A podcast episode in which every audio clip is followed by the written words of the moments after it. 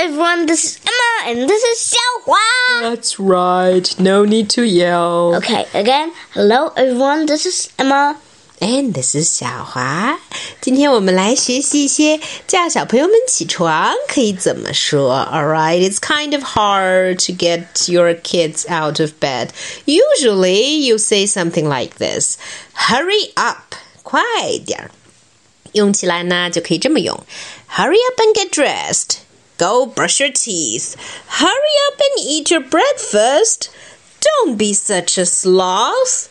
We're going to be late, and it's all because of you. 嘿嘿嘿，这是普通的催起床方法。什么？嗯，什么？这是简单粗暴方法。是的，下面是正常一点版。Okay, let's do it.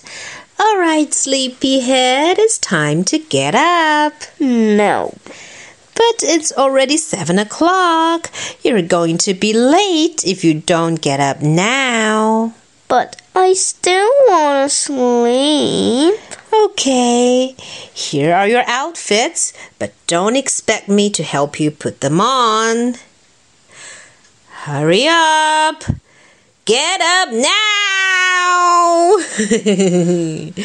就是说着说着就又不耐烦了，变成暴力了。是的，有没有什么相对好一些的方法呢？Let's try this one, alright? Okay. Do you want to wear your school uniform or this dress? The dress, the dress. Oh, wait, but uh, do you have PE today? If there's PE, then you can wear a dress. No, I don't think so. Mm, do you want your sneakers or ballet flats? Ballet flats. Flats. But I don't know where they are. Hmm. How about this? You can wear your ballet flats if you help me find them. Fine, I'm coming. OK，最后终于起床了，就是用这种不停跟孩子说话的说话的方法把他们叫醒了。另外呢，也可以跟孩子比赛干一件事情，看谁 干得快。比如这样，Let's see who can put on their shoes faster.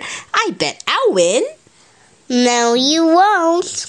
Oh no, mine have laces and yours don't.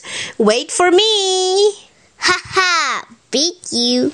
OK，最后还有一招，我曾经亲测有效的，就是可以用一些小孩子们喜欢的小玩具呀什么的逗他们起床，like this。